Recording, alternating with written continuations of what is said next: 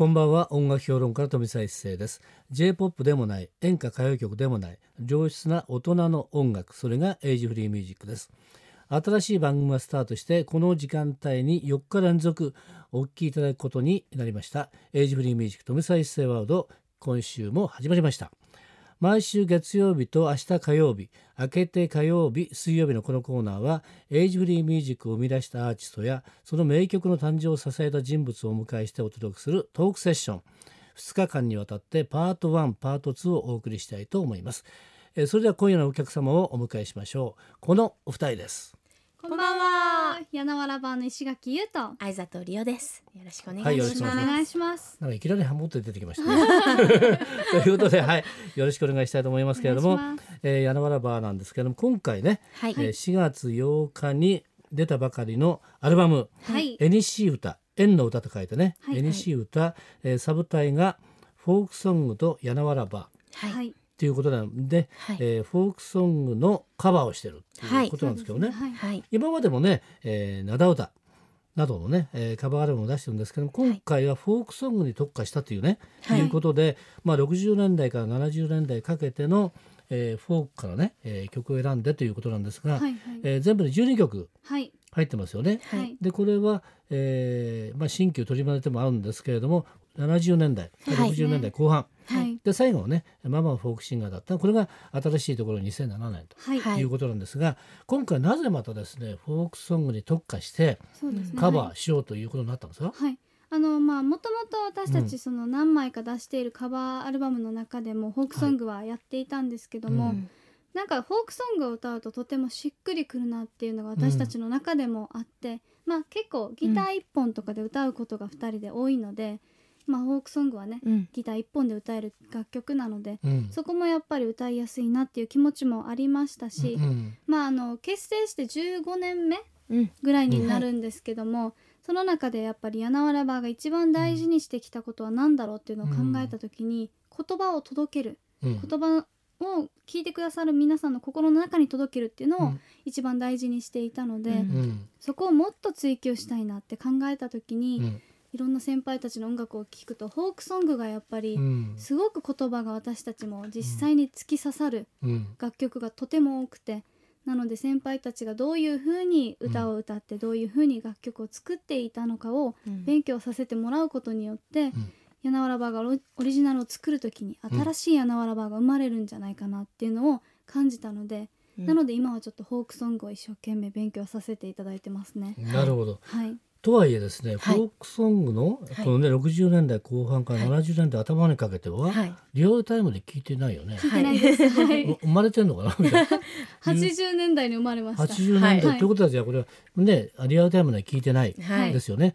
まあフォークソングはね、えーアメリカからねアメリカのフォークソングが日本に来て、はい。から生まれてくるんだけれども、はい。やっぱり言葉がね、うん。すごく重要だよね今でもね。そそううですね。はい。でさっきね今言ったように、えー言葉を大切にしている歌っていうことなのね、うん。はい。まさしくね柳原版がやってきたことを多分苦労するんじゃないかなと思うんですが、はいでもですね60年代後半というか1966年にマイケル・マキさんの「バラが咲いた」がね、はい。はい。和製フォークソング第一号なんだけども、はいはい。ずっと来ててもうフォークの名曲ヒット曲がたくさんあるわね。はい。でその中で選ばなくちゃいけない。はい。ね。本当に選曲のポイント、はい。でどうやらこうパッと見たところですね、はい大ヒット曲をね、えーやっぱり基準にして選んでるわけじゃないよね。えうんその中で言うとねもちろん知ってる曲もあるけれども、はいはいえースマッシュヒットの曲でもはい。いい曲とかね。はい。だからこの辺の選曲の基準っていうのは何だったんですか、はい。そうですね。うん。あのー今のうん。若い人でも知っているような、うん。なんかフォークのイベントでもよく歌われはい。る曲だったり、うん。まあ、当時あの教科書にうん。載った曲だったりとうん。か、こうみんなで歌えるうん。歌っていうのが、あの裏テーマでうんあみんなで歌えるっていうのね。はい。はい。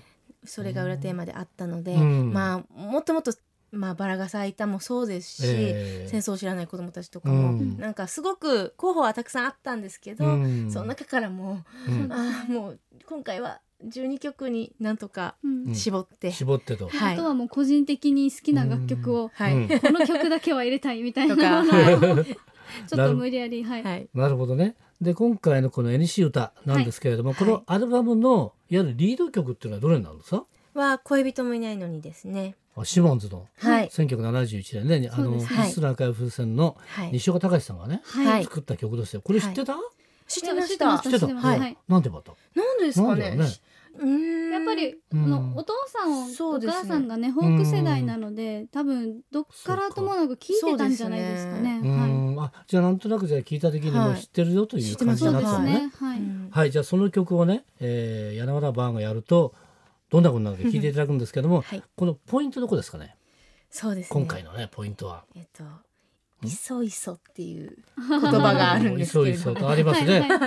ここはもう本当に あのアレンジャーさん含め、うん。このいそいそ感が大事なんだよっていうことで、うんここの部分はもううん特に意識して歌った部分はありますね。うんはい。どうなってるかっていうのは聞いてもらった方が早いね。はいそうですね。はい。ではですね曲紹介お願いできますか？はい、それでは聞いてください。シモンズさんのカバーで恋人もいないのに。柳原バーで恋人もいないのにでしたね。はいはいえーいそいそ。ね、どうでしたかね？今話したんですけど、いそいそってどういう意味なんだろうっていうことですけどそうですよね。はい。うん。なかなか使わないです。ねですよね。そういそいそってのはどういうことなんでしょうかねってね。で私はですねこのね恋人もいないねバラの花束で開いていくわけだから、見られたら恥ずかしいから、ねちょっとちょちょっとごめんねってこうちょいうっとすいませ形でんすいませんみたいな。っていう感じでいくのかなっていうことなんですけどね。はい。多分、うんそういうでもねそれが一番しっくりくるよね。うんねえ素敵には。うんなんかいそいそなので海が入ってくるねで海はいつになく涙色ってあるから磯の香り？俺 はなんか聞いたことないなって気がするもんね。っていう風なことなんじゃないかってうん。バンドメンバーもさんは言っててあそういうことなんだって思ったりとか。なるほどね、はい。今ねこれ聞いていただいたリスナーの皆さんはねどんな形で思ってますかねこの「いそいそ」っていうのはね。はい。でこれ「いそいそ感」でかなり大切ですのでその辺のやっぱりね意味合いがうん。ぜひですね、わらばらばにねうん。教えてほしいもらいたいですね、はい。はい。そうするとまた歌が変わってくるもんだね。はい。そうですね。ははい。い。はい、えー楽しみにしておりますので、はい。いそいそとは一体どういう意味なのかということを教えていただければと はい。思います。はい、お願いします。まあそれからですね、いろいろ曲ありますけれども、えー今回ですね、えーカバはいー。なんですね。はいその中ですごくこれ、まあ渋いとか名曲なんですけども、渋い曲が入ってきてますね。はいはい。えー雨が空から降れば、はい。これはね、小室仁さんがね、そうですね歌ったの別役稔さんのね、はい。詩ですけれども、これはまたなんで選んだんですか？そうですねこれはあの、うん本当に私が個人的に大好きな一曲なんですけども、まあそのなんていうんですかねうんサウンド後ろのサウンドにうん、とはまた別歩きをしてるというか歌が。えでやっぱそういう風に歌う楽曲は今現在あまりないのーで、うん、そういうところも勉強したいなと思いましたし、うんうん。あとそのいろんな込み上げる思い苦しかったり悲しかったり、そういう思いを雨のせいにしてうん。しょうがないしょうがないって自分に言い聞かせてるこの感覚がその切ないって言われるよりもさらに切なさを感じるなって思ってなのでこの曲を聴いた時はやっぱ最初もうすごい涙が出てきましたね。なるほど、はい。この雨が空から降ればなんですけどこれもともとなんかあの歌の歌詞じゃないから、はいはい、ですよね。あのもともと別役さんの小室さんはね、うえー芝居の中でこうね歌ってだから芝居歌なんですね、うんだからそれをねうまく曲がついたなっていう感じですけどねもうす。ごい曲ですね。うん、でもね一回聴いたらやっぱりね、あのー耳に残るというかね。えー印象に残る、うんえー曲ではありますよね。ははいい。はい、それでは曲紹介の方をお願いできますでしょうかね。はい。ではえっと柳原バーで雨が空から降れば。今夜のトークセッションのゲストは柳原バーの二人石垣優さんと相里里さんでした明日も引き続きねよろしくお願いしたいと思います、はい、よろしくお願いします。飛び再生のエイジフリーミュージック。また明日の夜お会いしましょう。